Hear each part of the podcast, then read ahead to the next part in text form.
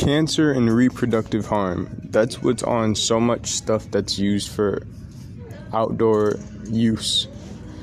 Like that warning is on so much stuff that is used for outdoor use.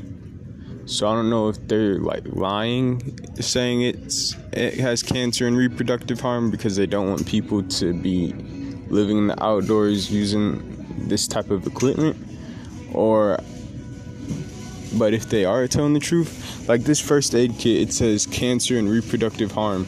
Like, why are you making it if it is cancerous and it has reproductive harm? That's idiotic.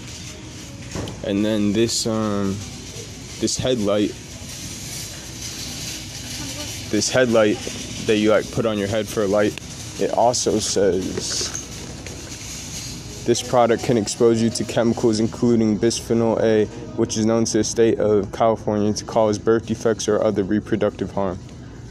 So if that's true, why why are they making this stuff that is causing birth defects, reproductive harm, or cancer?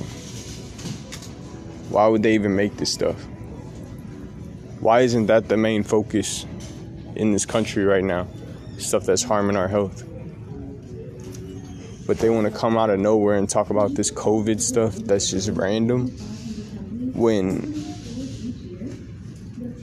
people are actually producing stuff that's causing cancer and reproductive harm. If, if that's true, if it's really doing it, then we need to stop the production of all that stuff. Like when I was driving today, bro, like the semi truck, like all this exhaust, this dirty exhaust just coming out the semi truck, that's disgusting, bro. Like, we gotta change this stuff now, bro.